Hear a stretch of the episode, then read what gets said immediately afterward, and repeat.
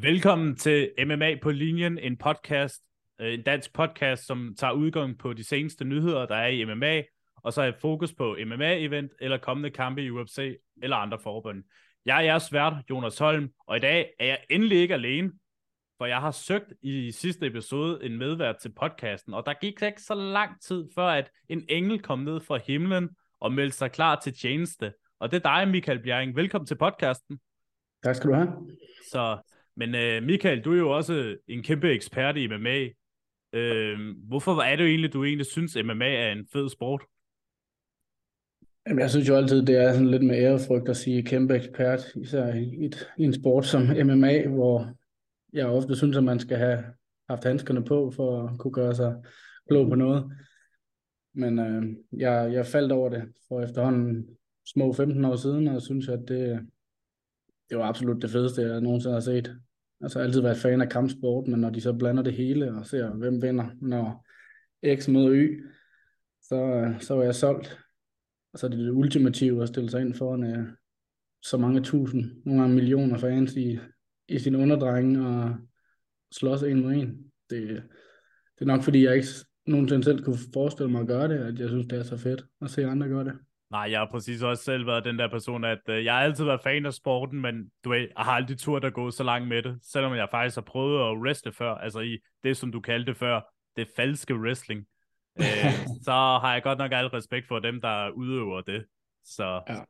fantastisk. Nå, det øh, som vi skal snakke om i dag, Michael, til vores kære lyttere, udover at øh, det er fedt at endelig have en MMA-podcast øh, som det her, og vi vil selvfølgelig gøre vores bedste for jer lyttere til at få en fed oplevelse øh, hvad vi ligesom kommer igennem her med for eksempel UFC i weekenden, som vi jo skulle snakke om. Øh, men inden vi ligesom kommer i gang med maincardet og det, så er du jo undercard king på mange punkter, Michael. Vil du ikke uh, tage os lidt uh, lille hurtige highlights, som der var nogle spændende undercards uh, i, i weekenden? Jo, altså jeg synes nu, min spænding var nok større før til kampen med, med Cody Garbrandt, end den var undervejs fordi den måske ikke lignede de, de kampe, man har været vant til med, med No Love. Men øh, jeg synes, det var godt at se ham tilbage øh, med W i kolonnen, fordi han, er, han har kørt øh, 1 af 5 i sin seneste seks kampe, og når man kan huske tilbage, hvordan han øh, ondulerede Dominic Cruz i sin tid, så øh, er det jo en af de mest imponerende øh, ting, jeg nogensinde har set i en titelkamp. Så det var det vildt at se ham falde så højt, og så eller falde fra så højt til så lavt. Så det var godt at se, at, øh, at han, øh, han kom tilbage. Og så var der bare generelt mange fede kampe, synes jeg.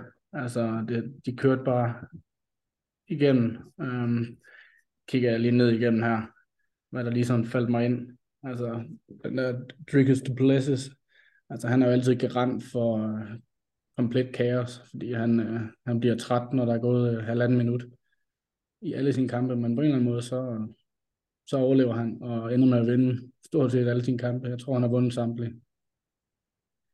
Det var lige sådan dem, der faldt mig ind. Ja, men det er ikke noget med Brunson. Han er oppe i, bare oppe i top 5 før kampen her. Kan det ikke passe? Jo, ja, det var han. Jeg tror faktisk, han var nummer 5, og, og Duplessis, han har, han har været en 10-11 stykker, altså noget, så de, han kommer nok til at tage hans plads, og så skal han jo til at møde de helt store drenge. Og der kan jeg godt øh, være, være lidt øh, skeptisk over for, om han kan, om han kan være så træt så tidligt, og så slå de helt store drenge i, i middleweight, fordi de, øh, de bliver ikke trætte. og Nej, det, det er spændende at se det næste skridt, han skal tage.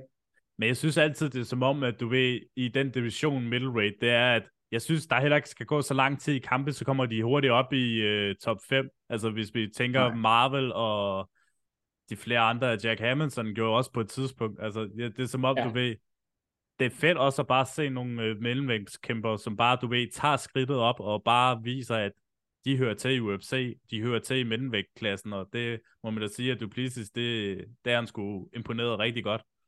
Jamen absolut. Altså helt tilbage fra da Anderson han, øh, han reigned supreme, der følte man jo, det var en meget tynd division, fordi han nåede at, at slå dem alle sammen, og nogle af dem to gange. Uh, så nu til dag, så synes jeg sådan set, der er sindssygt mange fede kæmper. Øh, og så møder han anden kryds og tværs, og selvfølgelig især med, med Israel og Alex Pereira, der nu skal slås for anden gang. Og det er jo øh, meget, meget højt niveau, de kører derop, og så øh, Whittaker og company, der, der ligger lige nedenunder dem. Og det er jo der, Duplessis, han, øh, han kommer op og skal byde skære med nu. Og det, det er lidt andet niveau end Derek Brunson og company, vil jeg sige. Ja, præcis. Det bliver spændende at se, hvor han øh, kommer hen til. Altså umiddelbart igen i hvert fald, så kunne det jo godt være, at øh, hvis han ikke øh, brokker sig på de sociale medier og drikker for meget rødvin, at øh, Paulo Costa, han øh, melder endelig sin øh, tilbagekomst. Det er jo ikke til at vide.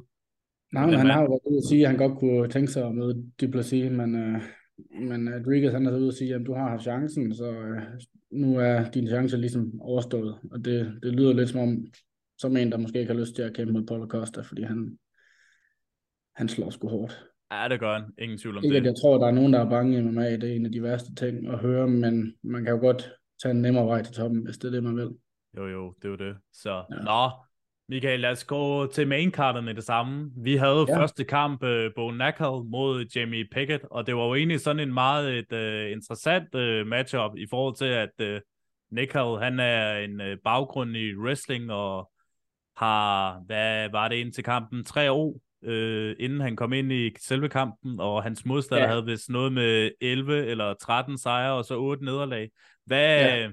hvad, kan du fortælle lidt om ham her, udover at uh, resultatet, det var jo, at uh, Nakal, han vandt med et uh, arm triangle uh, submission move, som egentlig lidt tog lidt sin tid for han uh, afgjorde kampen her. Men kan du ikke tage lidt, lidt dybere ind på kampen med det her?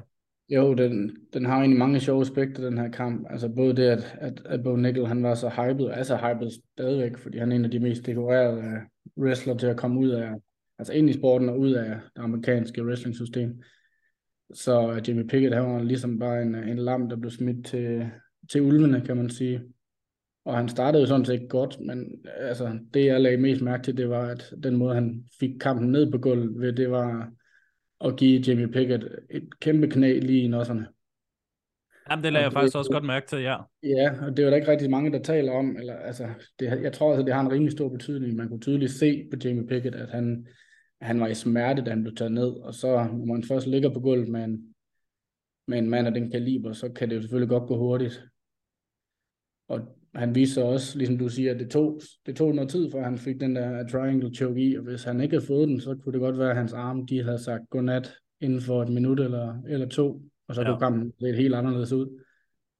Så han har helt sikkert noget, uh, altså noget submission at arbejde videre på, tænker jeg, for at kunne altså få, få noget ud af de takedowns, han helt sikkert vil komme til at gå efter, selvom han, han har fået knockout i, i sine første kampe også. Ja, ja, så han er helt sikkert, uh, altså han har et bredt spektrum, men det er jo klart, når man har den baggrund, at så vil man ned på jorden. Det er jo lidt det. Ja. Øh, vi aner ikke rigtig meget om Jimmy Pickett, så vi tager egentlig sådan fokus på øh, Nichols. Øh, du ved, hvor skal han hen efter sådan en sejr her? Altså, skal UFC stadigvæk bygge på ham? Ja, det skal de jo nok, men ja. hvad for en modstander vi tænker på, det ved vi ikke. Højst sandsynligt en tilfældig øh, navn, de bare hiver op for at gøre ham bedre. Øh, det ja. ved jeg ikke, hvad du synes her, Michael. Jamen altså, jeg, jeg tror jo, at enten har de gjort ham en tjeneste eller en bjørnetjeneste ved at, at give ham det her spot i sin UFC-debut, debut, som er på måske det største kort pay-per-view i løbet af, af 2023.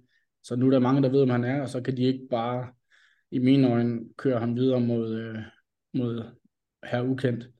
Så jeg tror, han skal op og ramme en top 25 eller top 20, og det tror jeg også, det er det, han går efter. Altså, han har jo høje forventninger til sig selv, så han vil jo gerne bare deroppe af, fordi han, han regner godt med, at han kan hænge med, jeg tror, han vil ude at sige, at han kunne, han kunne tage på det i morgen, hvis det skulle være. Så ah, jeg tror, de der... kommer til at... Jeg tvivler meget på det, men jeg tror på, at de, de giver ham en, man, man kender næste gang, og så må, det, så må det ligesom flyve eller synke på en eller anden måde. Og det håber jeg også lidt, de gør, fordi øh, det er lidt spændende. Ingen tvivl om det. Så skal vi til den øh, næste kamp, det er Lightweight Division, som vi egentlig havde en øh, top 10 kamp mellem øh, oh. Gamrot og Turner. Det var jo en meget en kamp, der egentlig blev bygget på kun 10 dage, fordi originalt skulle Turner mod øh, Dan Hooker, som er jo en god veteran i UFC og været egentlig i top 15 i rigtig mange år, men desværre måtte udgå med en øh, håndskade. Så Gamrot, som øh, lå jo nummer syv inden øh, kampen her, øh, to kampen, og der var også sådan, du ved, meget risiko for dem, der er højere rangeret, kommer til at møde nogle lavere rangerede. Men hvorfor tror du egentlig sådan grunden til, at Gamrat han øh, tog kampen? Jamen, jeg tror egentlig, at hovedsageligt, altså for det første, så tror jeg bare gerne, at han vil have en kamp, og for det andet, så øh, lightweight, den er jo så altså stacked, at der er så mange, der har en kamp på beding, at der måske, at han løb, løb tør for muligheder, simpelthen. Hvis han ikke fik en nu, så, så er der mange, der har en kamp i, uh, i horisonten. Og så Jalen Turner, han har rimelig meget hype, fordi han har gjort det så godt på det seneste, at uh, why not? Altså, sådan tænker jeg. Ja, og så, så Cameron selvfølgelig også en, uh, altså en stilmæssig kamp, som han følte, han, han let kunne vinde, hvilket han så ikke let gjorde, men uh, han er jo sådan en, en wrestler, der bare går frem, går frem, går frem, hvor Turner han ligesom mere kendt for, for sit stand-up. Og det, det fik, begge to de fik vist, hvad de kunne i, i lørdags. Ja, fordi den endte jo i uh, split decision. Uh, ja. 29-28, 28-29 og så 30-27. Det er altid sjovt med de her dommere, som altid dømmer, øh, du ved, en kæmper har vundet overbevisende, men nogen dømmer den meget tættere på. Øh, hvad, hvad, hvad synes du, er det den rette vinder, vi havde her af Gamrot? Jamen, jeg, den, jeg synes, det er en af de helt svære, når man skal, når man skal kigge på de her criteria. Altså mange af de siger jo, jeg mener, at det er damage, damage, der gør det mere, end det er nødvendigvis er kontrol på gulvet. Og når jeg så kampen, så, så ham, der umiddelbart, umiddelbart har mest ondt i hovedet dagen efter, det må være Gamrot, fordi uh, Turner, han, han vandt den stående. Øhm, selvom Gamrot, han fik noget, noget solid kontrol i flere runder, og havde også en, øh, jeg mener, han havde en, øh, hvad hedder det, crucifix position, uden at slå særlig hårdt, men øh, det er jo alt andet lige en rimelig dominerende position, når den anden ikke kan bevæge sig og bare bliver slået i hovedet. Men han slog ikke særlig hårdt, og Turner han formåede simpelthen at komme op og stå hver eneste gang, hvilket var imponerende. Men når jeg så kampen, så føler jeg nok, at Turner han vandt slåskampen mere end, altså og Gamrot nok vandt, hvad kan man sige, øh, altså det de skulle tre runder på point. Men øh, jeg er ikke sikker på, at det havde fortsat på den måde. Nej. De, den starter jo sjovt nok stående hver gang, og Turner, han, han ramte ham altså rigtig godt, rigtig mange gange, og havde ham også lidt på rulleskøjter.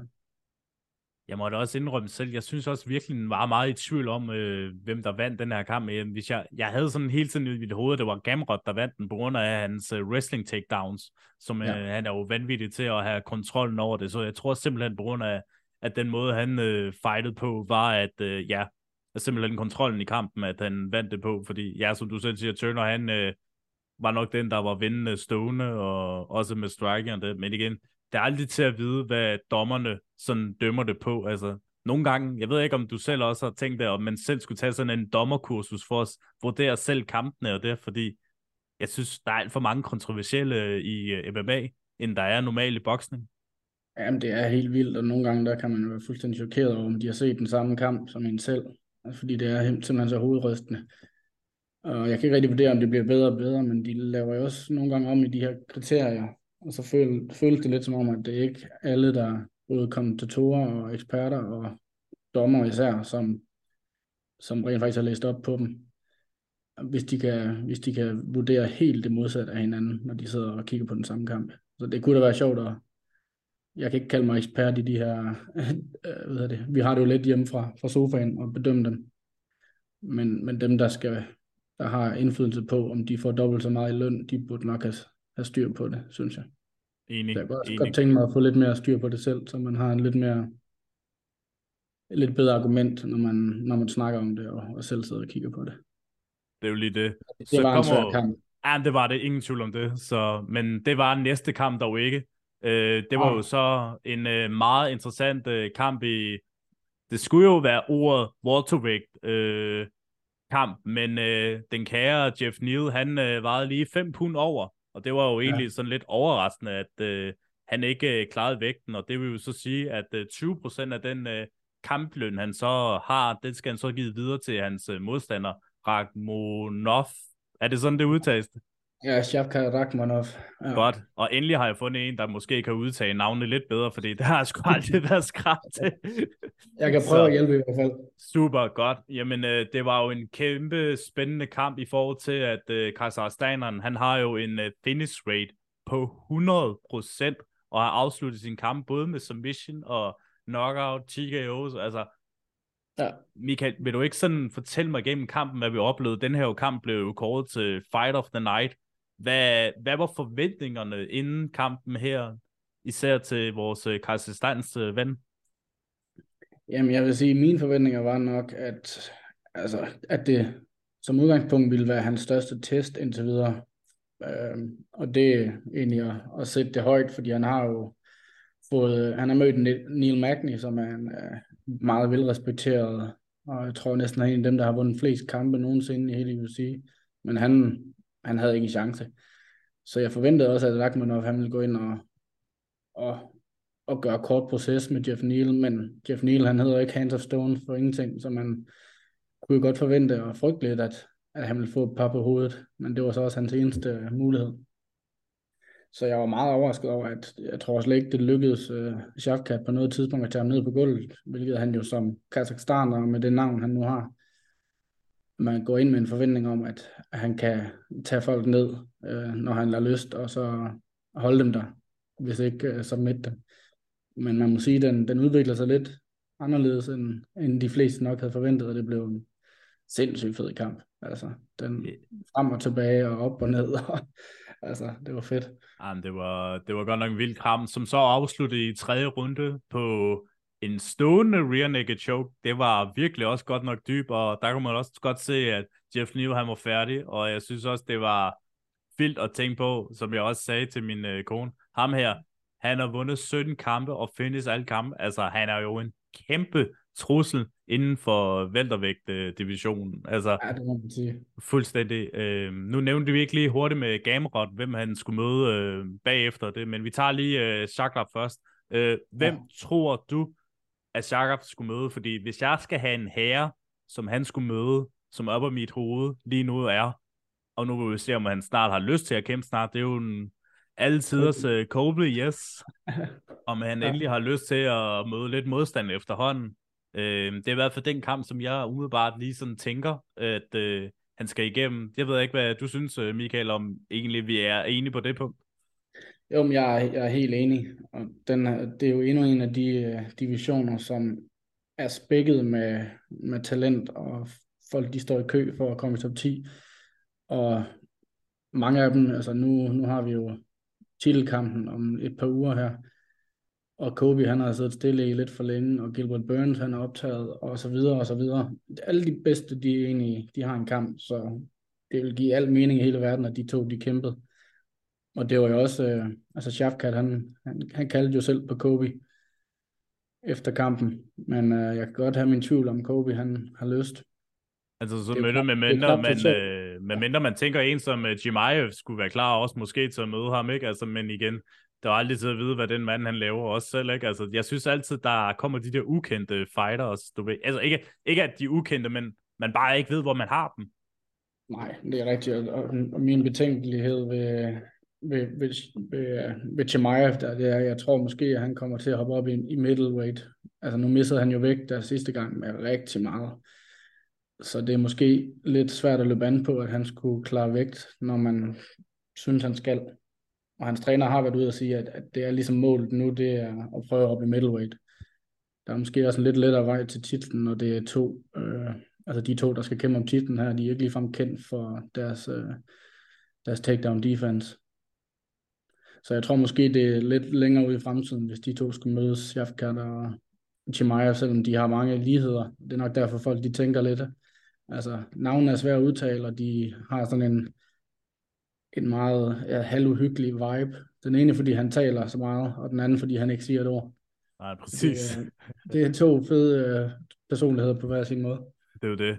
Uh, hvis vi lige hurtigt øh, gennemgår uh, uh, Kramrot, inden at vi tager co-main event, hvor tænker du, han øh, i light øh, weight division kommer til at møde næste kamp? Ja, men det er så lige det, man skal tænke, hvem fanden er egentlig er fri i den division. Altså, det kan jo godt være, at han og Hooker han er nok lidt for langt nede, og mange af de, af de øvrige, de er jo optaget, kan man sige, så det bliver nok sådan en 6, 7, 8 stykker, selvom han nu er nummer 5, fordi de andre, de, de har kampe. Altså nu har vi, øh, hvad hedder det, Benio, han skal jo kæmpe mod Charles Oliveira, og med mindre gamle, han skal op og have fat i en, uh, i en titelkamp, hvilket jeg tvivler lidt på, så, så kan det godt være, at han skal vente lidt og finde ud af, hvordan det hele det, det ligesom spiller ud rundt om ham, før der er sådan en åbenlys. Er der en, du tænker, der vil give ja, mening? men, ja, men jeg tænker faktisk, at øh, han kunne øh, stå klar efter øh, Justin Gaethje og Rafael Fettis øh, kampen. Jeg tænker, at øh, en af de vinderne af den kamp kunne jo godt være en interessant modstander for Gamrot. Ja, det, det er ikke dumt. Jeg tænker, at de, ligger også, de kommer til at ligge øh, forholdsvis tæt på hinanden i, altså i rangeringen. Så det er ikke helt dumt. Nej, det synes jeg heller ikke. Så det, det bliver en interessant, og det bliver også fedt, at øh, UFC London kommer om... Øh, det, det er sgu næste uge igen, er det ikke? Jo, det, det, det må det jo være. Ja, det tror jeg faktisk, det, er den sig i hvert 18. fald hastigt. Ja, den 18. Uh, det bliver spændende.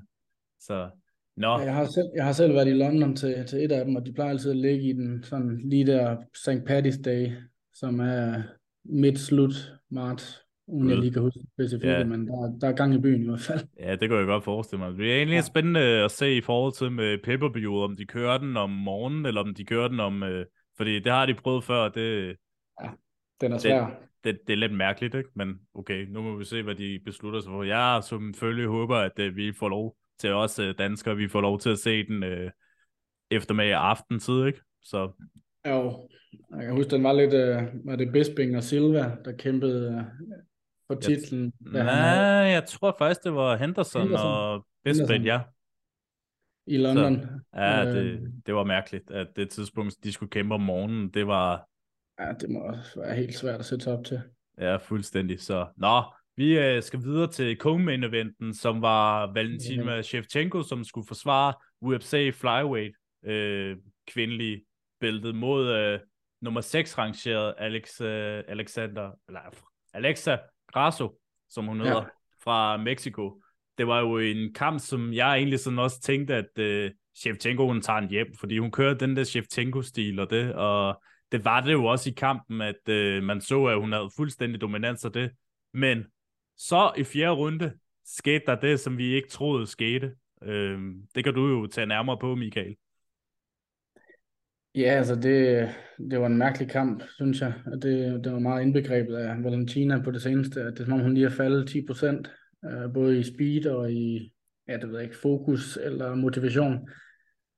Øhm, kampen startede jo egentlig med, at Grasse, hun var tydeligvis hurtigere i sin bo- boksning end, øh, end Valentina, så hun øh, havde nogle virkelig gode kombinationer, og Valentina, hun brugte sin spark alt for lidt, synes jeg selv. Men kom så ligesom lige så stille ind i kampen og fik Grasso ned på jorden og havde egentlig meget god kontrol, og jeg synes egentlig, hun var sådan, så småt på vej mod en decision. Og så, så laver Valentina den der, man har set før med en spinning, spinning back øh, fist, eller det var spark, tror jeg det var, hvor hun ikke rammer. Og så Grasso, hun, øh, hun som ninja med, ja, hvad der var, 30 35 sekunder tilbage af runden, eller sådan, og så Ja, det gik pænt stærkt i hvert fald. Ja, og så, så lavede hun en face crank, som en af de mest modbydelige, fordi det er ikke en rear naked choke, det er bare sådan en, sådan en baggårds choke, føler jeg næsten. Sådan når man selv ligger og, og prøver at kvæle en eller anden. Og så, så tabede Valentina for første gang i sin karriere. Det var, det var vildt. Jamen, det var en kæmpe sensation, at hun øh, ligesom tog den her titel fra Shevchenko, fordi hun havde været øh, mester i cirka fire og et halvt år, og jeg tror ikke, at nogen havde set den komme, men altså igen, det er så fedt at se de der underdogs-historier, og at øh, hun virkelig, øh, Grasso, jeg, jeg havde også på fornemmelsen også, at Grasso skulle egentlig nok blive mester en dag, men det var også bare spørgsmålet, hvornår det skulle ske, og så selvfølgelig synes jeg også, at tidspunkten passede ikke, men jeg troede faktisk ikke, det var nu her på, i, øh, i weekenden, at det så skete, at Grasso så tog øh, titlen. Altså det er vildt godt for selvfølgelig UFC i forhold til deres øh, forhold til med Mexico, fordi de er jo helt Mm. vilde med MMA øh, Ja. derovre ved grænsen. Ja, nu har de jo to og en halv champs lige pludselig, som er ægte mexikanere. Tidligere, der, de, de løb jo meget an på, at for eksempel Cain Velasquez i sin tid, han var mexicaner, og han brød ind i markedet, men han var amerikaner. Ja, præcis. mexikaner. Så, Ja. Men nu har de jo både Jair, som er interim, og så uh, Brendan Moreno og Alexa Grasso. Og det mest chokerende var nærmest, at det var på submission. Det var nok det sidste, man havde forestillet sig. måske en boxing, en TKO, et eller andet, men submission, der, det er ikke det, man ser mest af, selvom hun har haft et par. Man må ikke mod Valentina, den har jeg ikke set komme. Nej, det tror jeg sgu de færreste heller ikke set komme. Kan vide om uh, Drake, han havde oddset på den her kamp jo. Han er jo meget berømt for at odds på de her titelkamp jo. Jeg synes sgu ofte, at han taber, men han vandt på, på main, car, eller med, hvad hedder det, main event. Ja. Han har vist mere, end han har vundet efter ham. det er lige det. Men uh, hvad tænker vi efter den her kamp? Jeg tænker umiddelbart, at uh, når du har tabt som mester, så skal du selvfølgelig også have en titelkamp, fordi du har været mester i så lang tid. Uh, hvad siger ja. du til det?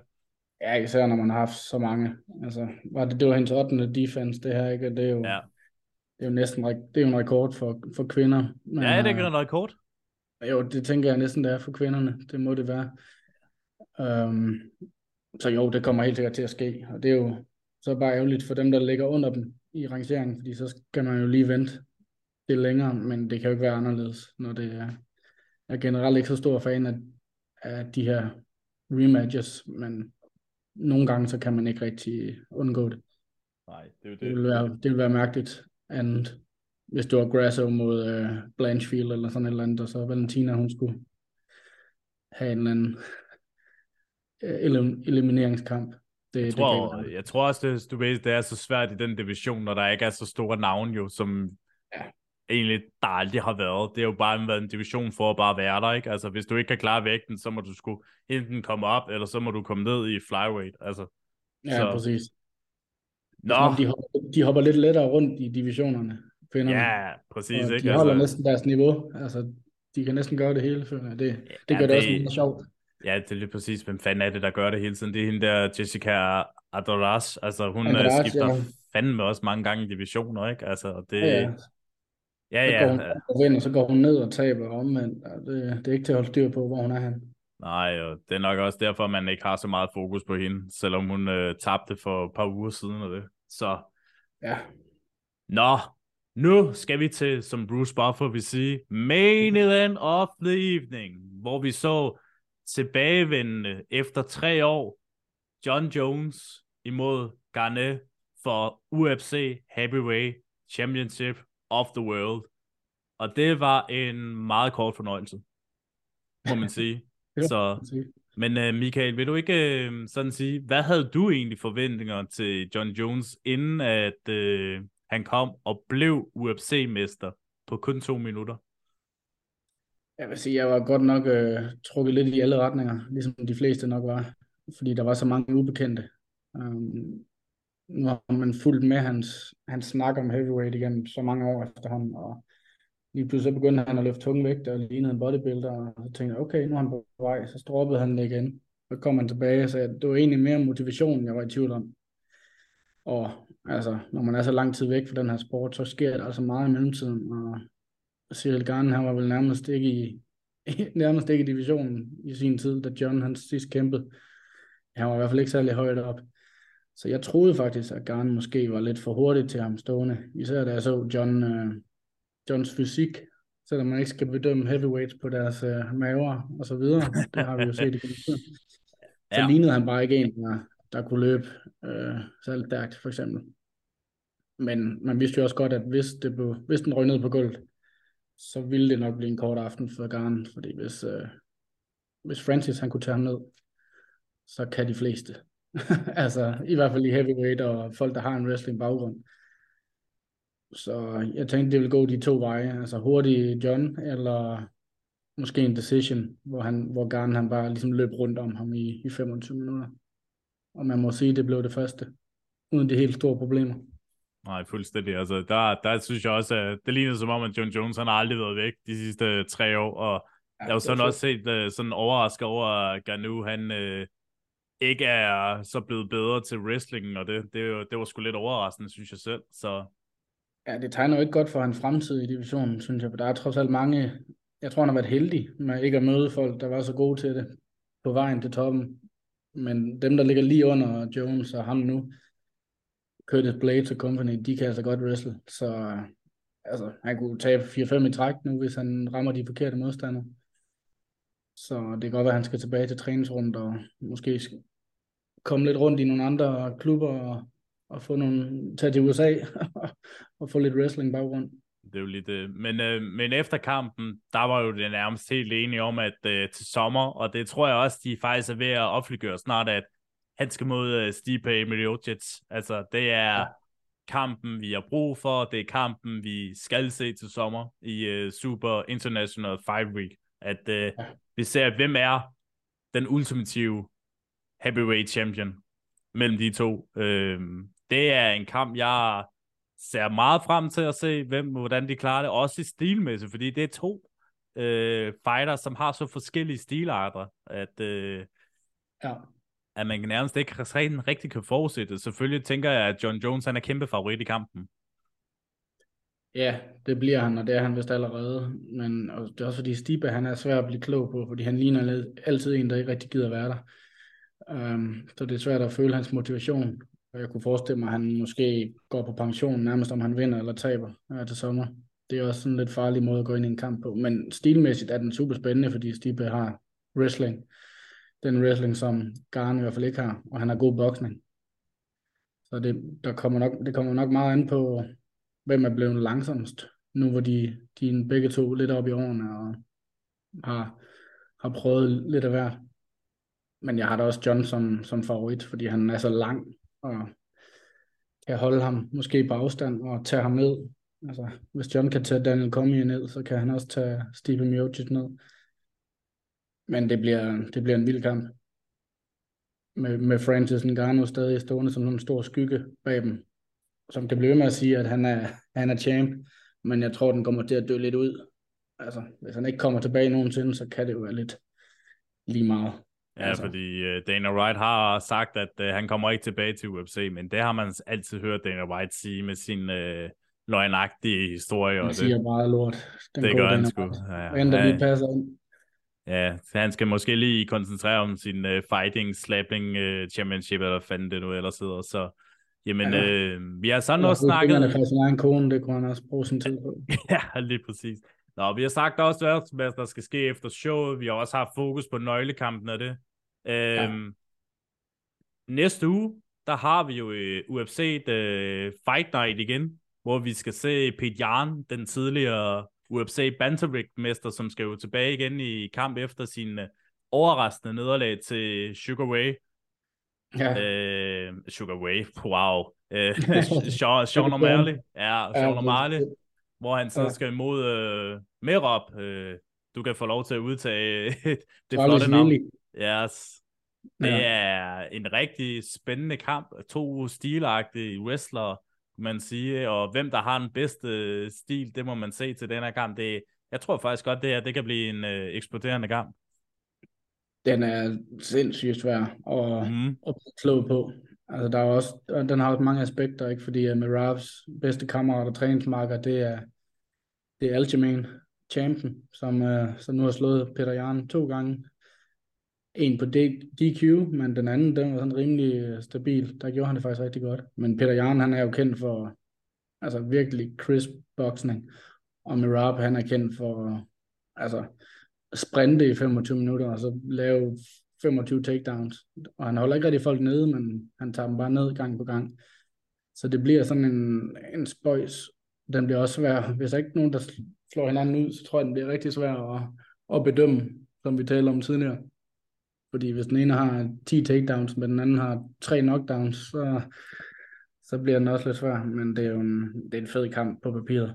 Ingen tvivl om det, og det... Politisk og så videre, der er involveret med noget Rus, Rusland, Georgien, og der kommer ja. nogle spændinger der også. Det bliver lidt følelser, der står lidt på spil, fordi Ukraine har jo ja. også... Ja, ikke Ukraine, men Georgien havde jo også en krig med Rusland for mange år tilbage, så det, der kan godt komme lidt følelser på spil. Det tror jeg på. Så, og, men... Øh... Kampsene har mødt hinanden to gange før allerede, og måske ikke bedste venner, og men, men det er også en kamp, der har rimelig store altså, konsekvenser, for hvad sker der, hvis Merab han vinder, og hans bedste body, han er champ? Ja, fordi der er jo gået rygter om, at så han skulle komme op i en anden vægtklasse Merab, ikke? Men... Jamen, jeg, jeg snakket om, at Aljamain, hvis han skal møde Cejudo her snart, og han vinder der, så var det måske hans go-to at lige at sige, jeg har gjort det godt her, lad os prøve at hoppe op Uh, sådan lidt ligesom uh, lidt det modsatte af, hvad Kane og, DC gjorde i sin tid, fordi de ligesom var destined til at møde hinanden på et eller andet tidspunkt, så TC han hoppet ned i light heavyweight. Så det, det er lidt spændende, både selve kampen og, og hvad der kommer efterfølgende.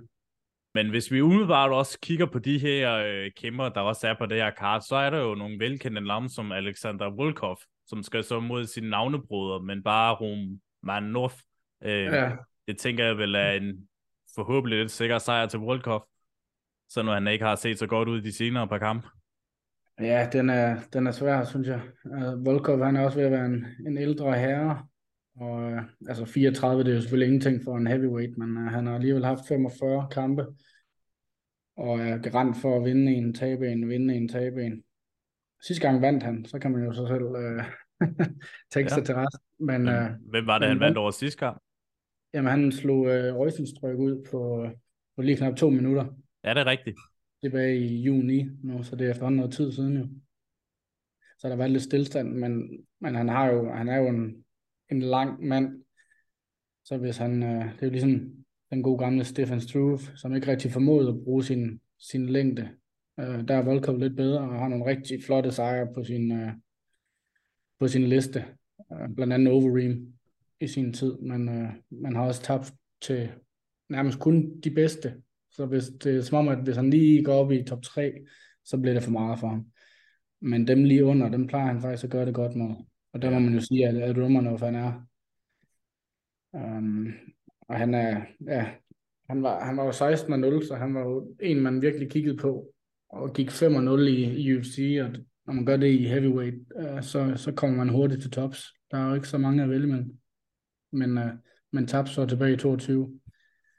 Sin første kamp mod øh, uh, Tybura, hvor han, uh, hvor man måske så lidt, at, at hans takedowns ikke var så, eller takedown defense ikke var så god. Men uh, man kan sige mod Volkov, der er det måske ikke, ikke der, han skal være alt for nervøs. Han er ikke ligefrem kendt for at tage folk ned på gulvet. Så den, den kan lidt gå begge veje. Det føles lidt som sådan en, hvem der slår først og hårdest, øh, kunne, kunne vinde den. Men helt sikkert en spændende kamp, fordi, de, fordi den er lidt tynd, den division. Så en, en, en overbevisende sejr kan jo hurtigt få dem op i en, i en 7-8 stykker. Jeg kan se, at Romanov han er nummer 14 lige nu, og, og Volkov han er nummer 8. Så øh, der er jo ikke langt derop til de store drenge. Nej, det er jo lige det. De har så... mødt hinanden på kryds og tværs allerede i forvejen. Ja, så... præcis. Altså, det ja. er sådan lige et som har som det, ikke? Så ja. øh, ja. umiddelbart, øh, som jeg kan se, så er det jo Shad Marganatov skal så i kamp, kan jeg se. Øh, men umiddelbart den kamp, som jeg mest sådan lidt har øje på, det er jo øh, Kylov mod øh, Mr. Superman Span. Ja. Øh, som skulle jo egentlig have haft øh, en kamp for et par uger siden, men øh, måtte blive aflyst, fordi øh, Kylov han øh, blev syg. Så det er jo ja. så en catchweight øh, det her. Øhm, men det er jo under light heavyweight divisionen, øh, som vi kører herinde på. Øh, hvad, ja. hvad, hvad, hvad, ja, hvad kan man egentlig forvente af den kamp? Jamen, jeg tænker, at som udgangspunkt, så bliver det en god gammeldags banger. Jeg, jeg synes egentlig altid, at Krylov, han, når han er altså på sit game, og virkelig er, er fokuseret, så er han virkelig god. Um, og så er der nogle gange, hvor han falder det ud. Det, det mener måske lidt, lidt om Volkov i heavyweight. Um, men jeg, jeg har en idé om, fordi Span han er også lidt vild nogle gange. Han har haft mange vilde kampe nede i den light heavyweight. Mod, uh, ja, hvad hedder han? Den, uh, den gode Johnny Walker og company. Yeah. Hvor den ene skifter til at slå den anden ned, og så, så taber Span sig i sidste ende. Så han er sådan alt eller intet, synes jeg. Og der er Krillov måske lidt mere, altså lidt mere fokuseret og lidt mere clean øh, i mine øjne. Så jeg har egentlig, jeg hælder lidt til, til Krillov, hvis han er blevet helt rask efter sin infektion. Og det kan jo godt tage lidt, lidt ud af sin træning. Det er jo ikke mange uger siden, at, at det skulle være gået ned, kan man sige. Men øh, jeg er sikker på, at det bliver en rigtig god kamp. Det hjælper også lige, at de får de 10 kilo eller 10 pund ekstra, så de måske er lidt mere friske og, og klar til at give den gas.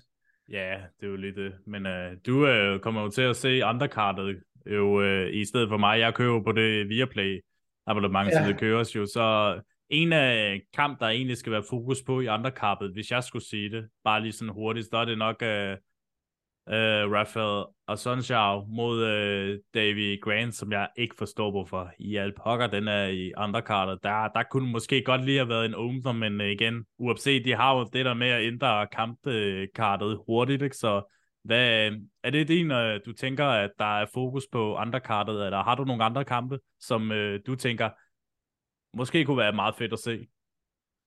Jamen altså, jeg, jeg havde egentlig også selv sat et kryds ved den, du nævner der. Øh, jeg, jeg blev egentlig også overrasket, lidt chokeret, da jeg lige var inde, jeg var lige inde og tjekke på Asunsa, så han har jo han har været med i mange år, virkelig haft mange gode sejre og så videre, men, men han er blevet 40 år, så man, Hold op. Det, det overrasker mig lidt. Og han har kun kæmpet én gang de sidste tre år, så, øh, men det, det er altid sjovt at se. Altså David Grant, han er også en grand old man. Så det er altid sjovt at se dem. Men ellers så, så kiggede jeg lidt på, på Tyson Nam, som også er en lidt en legende. Han har virkelig været med i mange år. Og også blevet en ældre herre, men har været i UFC af, af flere omgange jo. Og han, han er altid garant for, for god underholdning. Han er også en, der, der lige så godt kan tabe, som man kan vinde, men øh, uh, man er i hvert fald underholdt. Og det er jo faktisk den, den der åbner, åbner kortet og møder Bruno Gustavo, som jeg også kender som en mand, der en brasilianer, der, der er klar til at, at stå foran den anden og give den fuld skrald. Så jeg tror, det er med vilje, de har sat dem som det første, den første kamp, for lige at, at sætte det hele i gang med, med et brag. Spændende, spændende. Jeg er helt sikkert noget at se frem til.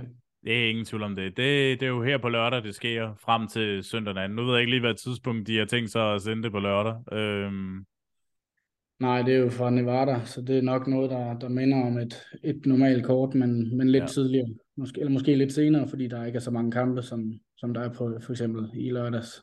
Nej, det er det. Og det er jo virkelig et stort kort, jo. Vi har været igennem uh, Fight Night og UFC pay i weekenden og det. Uh, har du lige noget på ærmet, der har været nyheder i MMA lige uh, den senere uge her? Altså den her sport, den, uh, det er jo sådan en, hvor der er nyheder hver dag året rundt, så det er jo fantastisk. Det jeg lige så i dag, det var lidt spøjs, det var et interview med Nick Diaz. Brødrene Diaz, de var til, de var i Vegas i, i, i lørdags.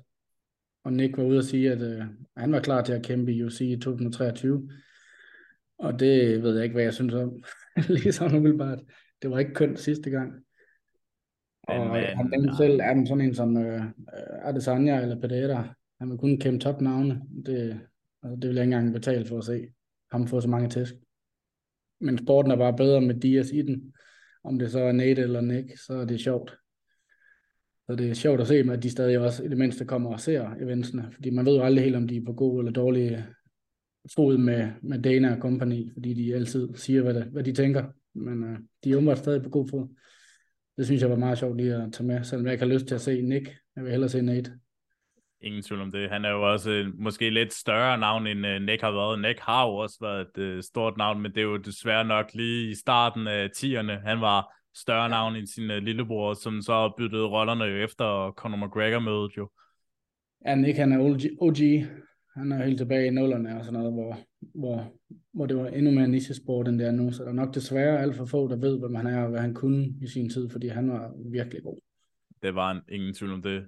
Uh, mit vedkommende nyheder, øh, det er lige blevet offentliggjort, øh, hvem øh, navnene er på øh, Ultimate Fighter. Øh, det er halvdelen, som er sådan lidt, du ved, regionkæmper øh, og indie-kæmper, og så er der faktisk nogen, der har været i UFC, som nok ikke har haft den vildeste rekord, øh, hvad jeg kunne se af det, som så får ja. en uh, chance til det. Og så er det jo coachene, som det er jo nærmest must-see TV, at det bliver Conor McGregor og Michael Chandler, der skal være coaches, og så de skal møde hinanden til cirka om efteråret. Altså, ja. det, det kan godt blive underholdende, og det er også det, der synes, det, det trænger Ultimate Fighter også til at få lidt uh, gejsten i igen. Ja, det må man sige. Jeg må indrømme, det, det er længe siden, jeg har fulgt sådan rigtig med i The Ultimate Fighter, fordi det er bare, altså selvom der kommer folk derfra, men altså, det er ikke, lad os sige, det er ved at blive lidt tyndt i forhold til også, hvem der er coaches og så videre. Men det her, det, det skal man jo se. Altså, man kan synes, hvad man vil om, om Connor. Jeg er ikke den største fan i verden, men det er underholdende. Det må man sige. Og de to, de kunne nok ikke være mere forskellige. altså personligheder. Chandler, han er bare... Øh, altså, et stort meme af, af quotes om, hvordan du gør dit liv bedre, og McGregor, han er jo bare ren kaos. Så det, det, bliver, det bliver skide sjovt. Det er ingen tvivl om det i hvert fald, så jamen, ja. øh, det var vel det, vi har på bordet i dag, Michael. Ja, jamen, så. Øh, det, vi glæder os til marts generelt, og fremadrettet, der er virkelig meget godt på, på kalenderen. Ja, og vi er jo klar med noget, du ved, analyse af Fight Night efter weekenden her i næste uge, og det. Ja. Så, jamen, øh, så er der ikke andet at sige. Tak til jer MMA-fans, der har lyttet med på øh, MMA på linjen. Vi er glade for at være i gang, og mig og Michael, vi ser rigtig meget frem til at lave nogle fede podcasts sammen, og det. Øhm, så igen, hvis I har nogle spørgsmål til os, så kom med dem og skriv til os. Og hvis I synes, der er noget, vi kan gøre lidt bedre, skal vi også øh, være velkommen til at tage imod. Men øh, umiddelbart så kommer episoden her ud i Spotify og Apple, og hvor ellers I hører jeres foretrukne Apple podcast hen. Tusind tak, fordi I har lyttet med.